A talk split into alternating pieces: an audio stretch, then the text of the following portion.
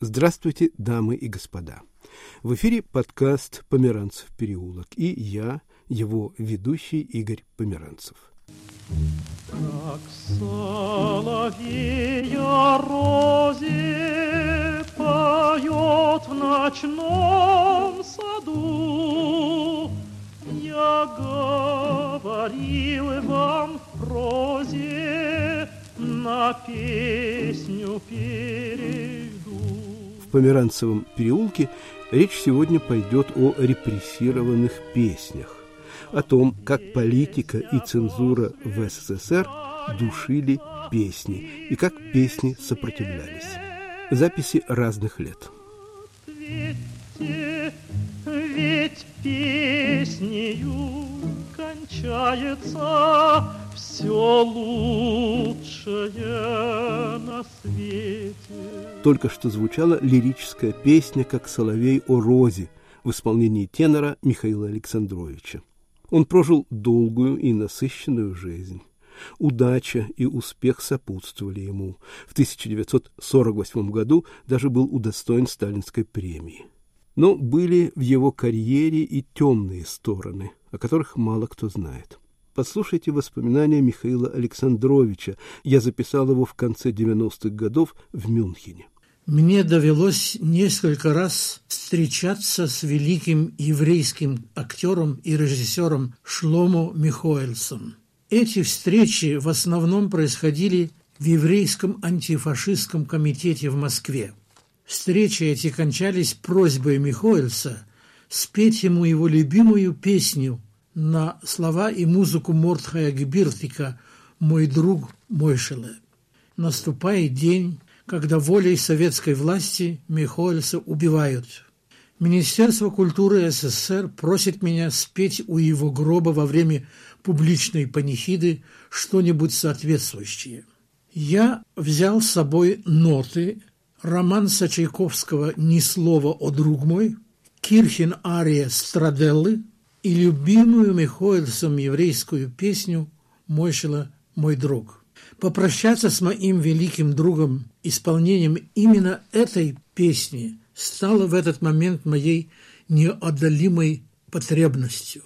Как обычно, репертуар пришлось согласовать с похоронной комиссией Министерства культуры. Услышав от меня, что я собираюсь петь еврейскую песню, выступление мое почему-то стало откладываться все на позже и позже. Наконец мне было сказано, что за отсутствием времени мне придется ограничиться лишь двумя произведениями – русским и итальянским. Для еврейской песни так и не хватило времени. Machst du etwas Meuschelech, der kennt dich noch Blick. Du bist gewinn mein Chaberu mit Jahren lang zurück und noch in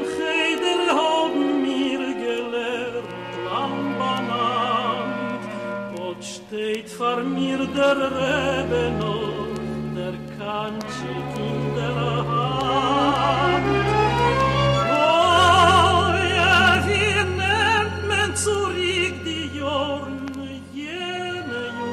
so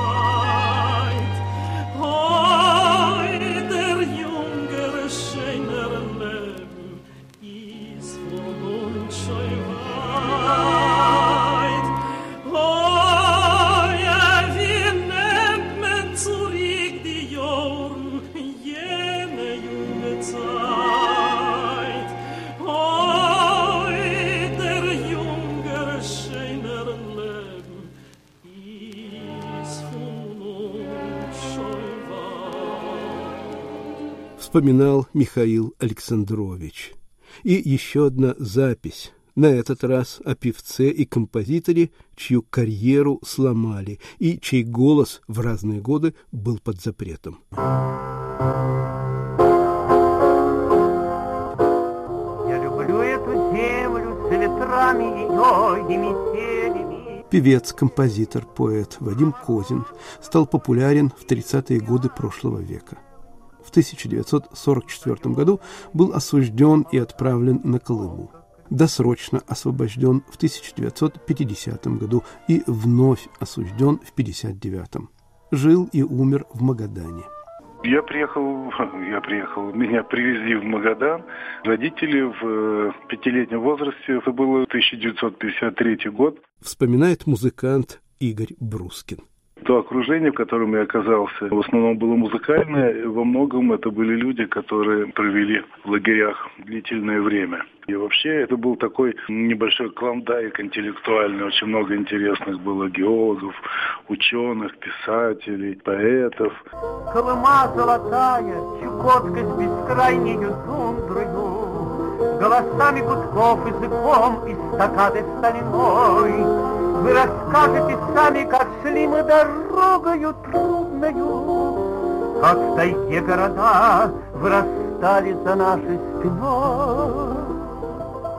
Я знал, что в городе живет Вадим Козин. Естественно, это имя было легендарно уже тогда. После окончания консерватории я попал на концерт, который проходил в Магаданском театре, Магаданский музыкально-драматический театр имени Максима Горького. Это был юбилейный концерт. Я думаю, что это было связано с 75-летием Вадима Алексеевича. Вот это одно из самых ярких впечатлений было в моей жизни. И вот почему. Не потому, что я любитель жанров, таких вот бардовских или городских романсов, а меня потрясло то, что вышел на сцену пожилой человек, и я понял, что то, что он делает, это было окрашено академическим совершенством. В аккомпанементе ли, или в том, как он владел голосом, или в том, как он подавал текст. Это меня, так сказать, потрясло, и это заставило слушать меня два отделения. Я не мог оторваться. Это было настолько совершенно, настолько ясно, правильно, непроходящее, что это, в общем-то, стало на уровень какого-то академического исполнения. Старинная цыганская песня Егора Полякова «Скучно-грустно мне мальчонке» или «Аленький цветочек». Запись «Магадан» 27 октября 1964 года.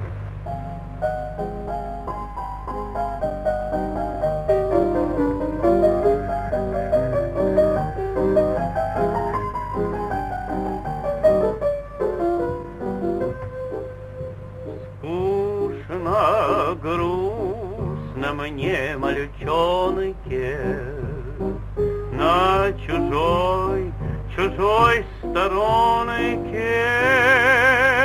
Ах, не ходить бы тебе в лесочек, и не рвать, и не рвать взял цветочек, всю-то ноченьку просидели, в роще листья шелестели.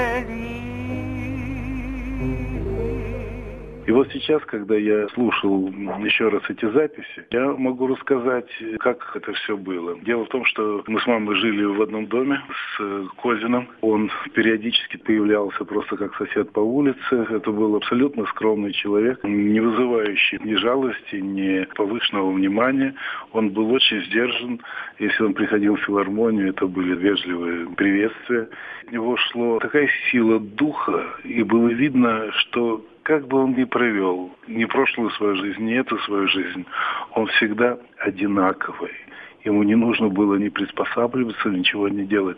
Потому что были и другие примеры, когда люди выходили озлобленные, люди выходили просто опустошенные, люди выходили надломленной психикой. У него этого не было, и вот это вызывало, конечно, большое к нему уважение. И даже не хотелось, так сказать, узнать никаких бытовых подробностей. Были люди, которые ему помогали, это его ровесники. С некоторыми из них я лично знаком. Некоторые из них, такая как Марина Бойко, бывший администратор Магаданского театра и одна из жен легендарного Эдди Рознера. Она с ним была близко знакома, и они общались домами.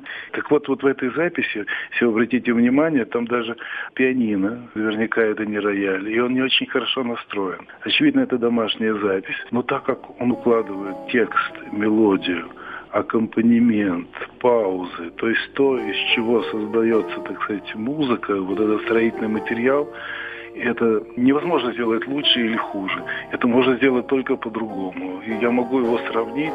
Для меня это совершенство исполнения Владимира Горовица, пожалуй, что так. Как я хочу чтобы вспомнила ты книги блаженства исчезнувших дней. Ярче для нас расцветали цветы.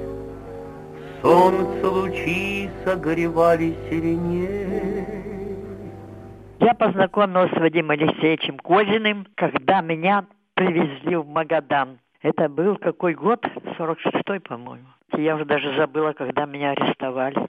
О Вадиме Козине вспоминает в прошлом танцовщица Марина Бойко. В 1946 году ее сослали на Колыму. Ну и привезли меня в Магадан. И первый человек, который меня встретил, это был Вадим Алексеевич Козин. Это был чудесный мой дружок, первый человек в моем несчастье, в моем горе, где я была в отчаянии. И он меня встретил так ласково, так по-человечески, так дружелюбно. К сожалению, у меня была его запись такая дорогая для меня, но у меня ее похитили. Там Козин посвятил моему лучшему другу Марине Степановне Бойко от Вадима Козина. Козин для меня это мое спасение, мой золотой друг. Я была в диком отчаянии, арестованная девочка, ни за что, ни про что, понимаете, только потому, что я в войну попала, не попала в Германию, меня сюда привезли, как многих других. И я здесь работала у фрау Грем, уборщицей, а когда пришли наши, меня арестовали как немецкую шпионку и отправили в Магадан. Ну, в общем, короче, вот такая судьба. А я была чистым человеком вообще, наивная, наивная тогда. Ну, в общем, встретил меня Вадим Алексеевич, первый человек. Встретил он меня, Мосечка, Мосечка, не переживай, мы все здесь вместе, все будем вместе, ты не переживай, все будет хорошо. Боже, как он меня ласково встретил. Я была в таком отчаянии. Ну, можете представить, оторвали от матери, от родных.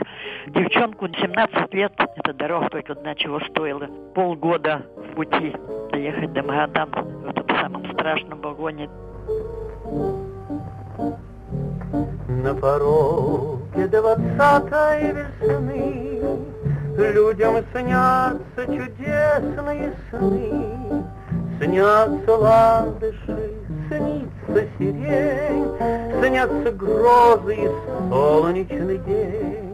Этот человек для меня на всю жизнь остался лучшим другом. И мы были с ним друзьями. Он без меня, верьте, не верьте, не садился ужинать, пока я не приду после репетиции. А я была занята в театре, в оперете и в балете в Магадане. Козина очень много романсов чудесных. Споем. Давайте споем. Да. Мы сегодня предсмертные прощания. Песни да. некрологии. Вот мы тут ага. решили исполнить несколько наиболее оптимистического жанра такого. А кто будет первый начинать? А. Вы, Вадим Алексеевич. Нет, сперва, по-моему, вы, а потом я уже закончу. Нет. Сначала, сначала да, должна, да? Голос мастера ну, сначала. Когда умру, смиренно совершите по мне говорят, печальный и простой, Но мне стихов надгробных не пишите, И мрамора не ставьте надо мной. Мои друзья, в чашу круговую Наполните искрящимся вином И спойте дружбу вы наивную простую, И пьянствуйте о имени моем. В эфире подкаст «Померанцев переулок». Наша тема – репрессированные песни, записи разных лет. Есть еще одна грань у этой темы, так сказать, имперско-колониальная. В Советском Союзе любили и отмечали всяческими премиями украинские песни, вспоминает поэт Дмитро Павлычко.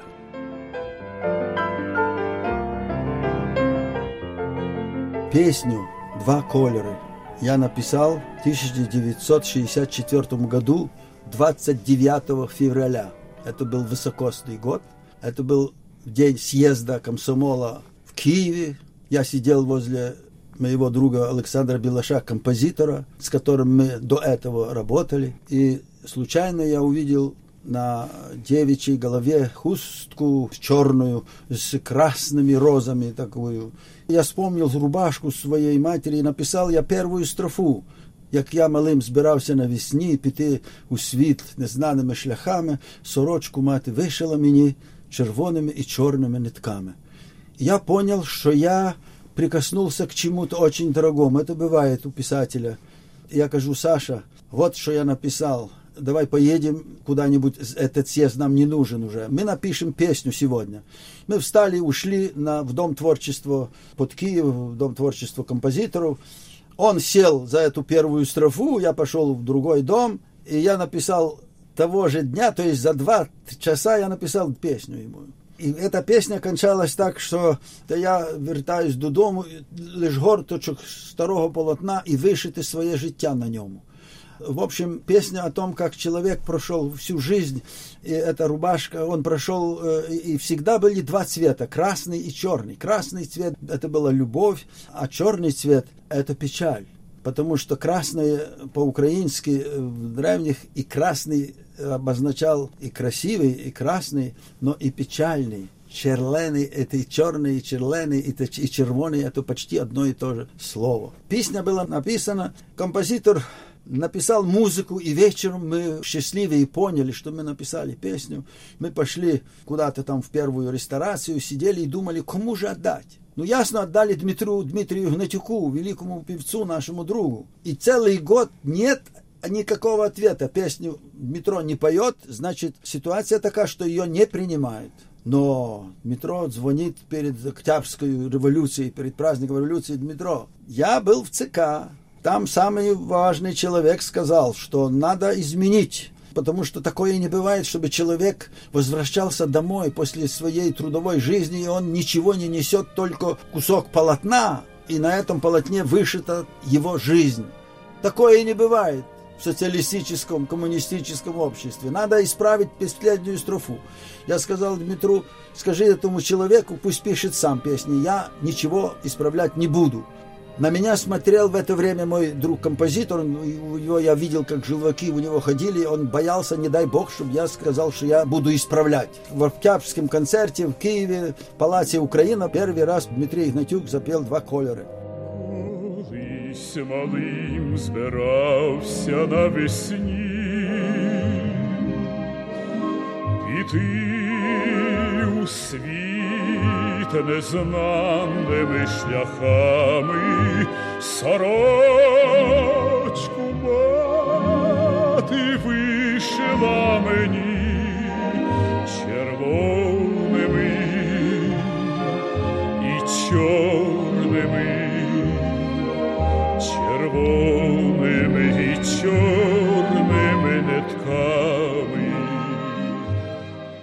этом дело не кончилось, потому что сразу пришли и пешом пришли письма. Это Шелест просил, чтобы я исправил. Письма, что это песня бандеровская, потому что красное и черное – цвет знамени бандеровской партии ОУН, Организации украинских националистов. Меня и композитора призывают в одного такого дня прийти в школу партийную, где учатся секретари райкомов партии со всей Украины. И там мы поем, я читаю стихи, и в конце директор этой партийной школы говорит, зайдите в мой кабинет. Мы заходим в кабинет, а там сидят два парня и говорят, не ждите директора, он не придет, мы из КГБ, мы хотели бы с вами поговорить. Не думайте, что мы дураки. Вы написали гимн украинскому националистическому движению, бандеровский гимн. Его уже поет вся Канада и Соединенные Штаты. Украинцы, естественно, там поют. Я сказал этим людям, что я написал песню о двух цветах, черном и красном цвете. Этими цветами вышиты все рубашки на Восточной Украине. Рубашки и рушники, то есть полотенца. В русском языке это то, что мы называем рушник, это полотенце. Полотенца украинские в каждой хате украинской, они обычно на Полтавщине и на востоке Украины вышиты красными и черными нитями. И вот я сказал, что я написал песню о жизни человека, потому что нет человека, который бы перед старости своей, перед уходом из жизни был доволен своей жизнью. Нет такого человека, он знает. Это правда касается всех людей и всех времен что надо было жить иначе, что вот жизнь не так удалась, как надо, и поэтому все, что мы несем с собой, мы несем вышитую свою жизнь вот на этом клочке маминого полотна. Но КГБисты начали говорить, что вы не уговариваете нас, это мы знаем, песня это националистическая, это же всем известно. Тогда я вспомнил, что красный и черный цвет – это знамя Парижской коммуны. Они сказали, ну хорошо, и мы разошлись. Я прибежал домой, красный, спотелый, я кричал из двери жене, давай энциклопедию, давай. Я не верил, что это так и действительно было, но когда я открыл энциклопедию и увидел что парижская коммуна имела свой прапор, свое знамя красное и черное, то я подумал, что ну теперь КГБ от меня отвяжется. И действительно, на некоторое время они замолкли. Вийнула в очі сивина, та я нічого не несу додому, лиш гортачах старого полотна і вишите моє життя, і вишите моє життя на ньому. Два кольори мої, два кольори, оба на полотні душі мої оба, два кольори мої, два кольори. Червоний то любов, а чорний то журба. Надо сказать, что эту песню начали петь в России тоже. Петь на украинском языке великие оперные певцы. Киев всегда смотрел, если в Москве поют, то значит это э, хорошо. Я чувствую себя счастливым человеком, что я написал эту песню, и что она переведена на многие языки, издана в Японии. Когда я приехал в свое село родное, и со своим отцом я шел домой ночью, и вдруг по этому радио сельскому начали передавать, и эта песня зазвучала. Я отцу ничего не говорил, что я написал такую песню, ничего. Он сказал, Дмитро, давай подождем. Послушай, вот играет песня, хорошая песня. Я тогда пережил в своей жизни, может быть, самые счастливые минуты. Мой отец похвалил эту песню, он не знал, что я ее написал. А я ему не мог сказать, это я, отец, я, это я написал, потому что это невозможно было сказать тогда. Это, это, это потом он узнал. Я сказал ему, да, хорошая песня, и я заплакал, но он моих слез не видел. Вот и все. Skroniach babie lato lśni I już nie marzę, żeby gnać po świecie I skrawek płótna został mi A na nim jest, A na nim jest, a na nim jest, a na nim jest a na nim jest wyszyte moje życie. Kolory,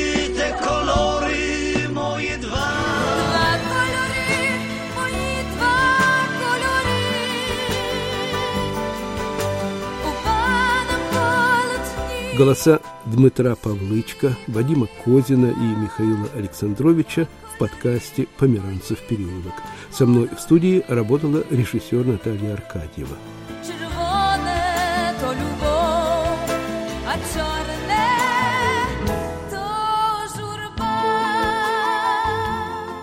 Под занавес лирическое отступление. Мой подкаст звучал почти 10 лет. Я не знаю, каков средний возраст подкастов, но 10 лет – срок солидный. Увы, мой переулок больше не выйдет в эфир. Так что прощайте, дамы и господа.